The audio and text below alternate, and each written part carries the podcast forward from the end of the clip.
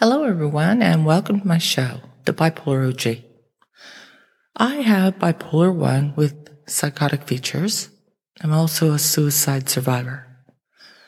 I've had my illness for 40 years. I also have PTSD. I'm a survivor, I'm an advocate, and I'm also a certified peer support specialist. Most importantly, I'm here to bring hope to you, the audience. So I hope you enjoy my show. Bipolar disorder is a messy, sneaky, complicated illness. And living with it for 40 years has not been easy.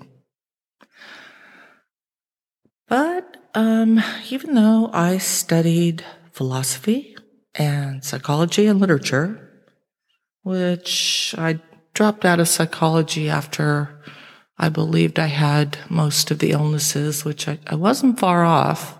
I'm kidding, kind of, not really, but uh, it basically means that I talk too much, and this is in combination with my bipolar disorder. I talk too much, rant too much, love to write about my emotions and thoughts too much, which basically left my family and friends confused and horrified at my many times dark and confusing writing. I still bleed my thoughts onto paper, which is, I've decided, much better than anywhere else. Yeah. Anyway, when I get back to thinking about it, still thinking, I love to think, you know, I can share my all these thoughts about this illness, and it really boils down in a very simple way. And it can really be summed up about, you know, a story about risk and failure and perseverance, a story about facing the most insurmountable odds again and again and again. And it's about a children's nursery rhyme. Can you guess which one it is? Well, here's how it goes Humpty Dumpty sat on a wall. Humpty Dumpty had a great fall. All the king's horses, all the king's men couldn't put Humpty together again. Well, what's the key word there? The key word is the very last one. It's again. It implies, suggests, no, really implies that this wasn't Humpty's first fall. He was actually a serial risk taker, much like myself. I see him as bold, fearless, and unrelenting. Humpty clearly believed he could get over that wall eventually, and he was very familiar with the reality called failure, but he refused to allow failure to define him. Failure for Humpty just seemed to be real time I don't know, feedback, an opportunity to regroup, to grow, you know, to re- learn, reassess, and try again and, until he could be successful. I can relate.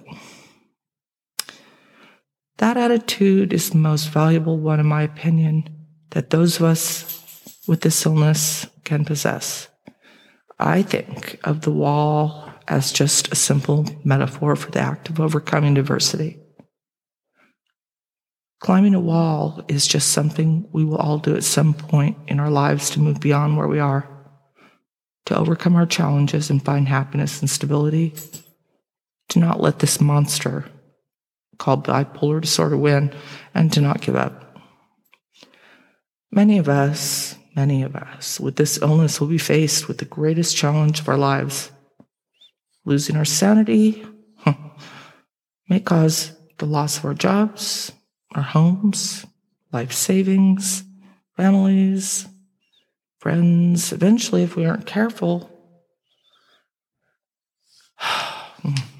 we'll lose every bit of confidence and hope, beginning to believe that after considering the severity and hopelessness of the present and the darkness of the future that we at that moment envision, after so many fails, why get back up? Why go on? Well, I tell you, it is now, I implore you, It is so important to remember that valuable lesson of that, I'm not going to say silly, of that childhood nursery rhyme, Humpty Dumpty, because it speaks volumes of the courage to seek and overcome challenges and the willingness to keep trying, to gratefully accept help when needed, as Humpty did with all the king's horses and all the king's men, to gratefully and, and humbly keep persevering when there's no apparent help or reason to do so. It's a reminder. We may fail, and we probably will again and again, but also to remember that if we do, we should strive to get back up and not allow setbacks to define who we are or stop us from trying. Remember, we all learn as much from our falls as we do from our ascents. We're a strong bunch, so stay that way, please. Thank you. Thank you for being here today, I'll see you next time.